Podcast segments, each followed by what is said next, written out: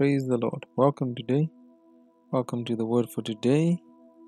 Myself here, Jason, and the word for today on this 20th of April 2023 is His life is your life. Amen. So, His life is your life. Let's read Colossians chapter 3 from verse number 2 to 4. I'm reading King James Version. It says, Set your affection on things above, not on things on the earth. For you are dead, and your life is hid with Christ in God. When Christ, who is our life, shall appear, then shall ye also appear with him in glory. Hallelujah. One thing you have to understand is that we are all alive, all because of the life of God.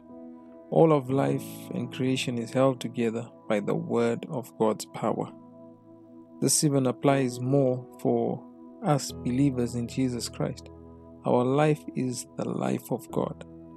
The Bible verse we opened with in Colossians, it states that our life is hidden with God in Christ. Amen. So, whatever you do in life, know that Christ is in you and able to help you.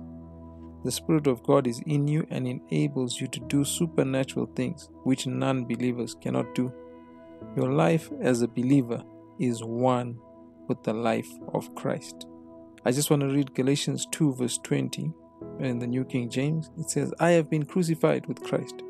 It is no longer I who live, but Christ lives in me. And the life which I now live in the flesh, I live by faith in the Son of God, who loved me and gave himself for me. Hallelujah. This is an awesome word.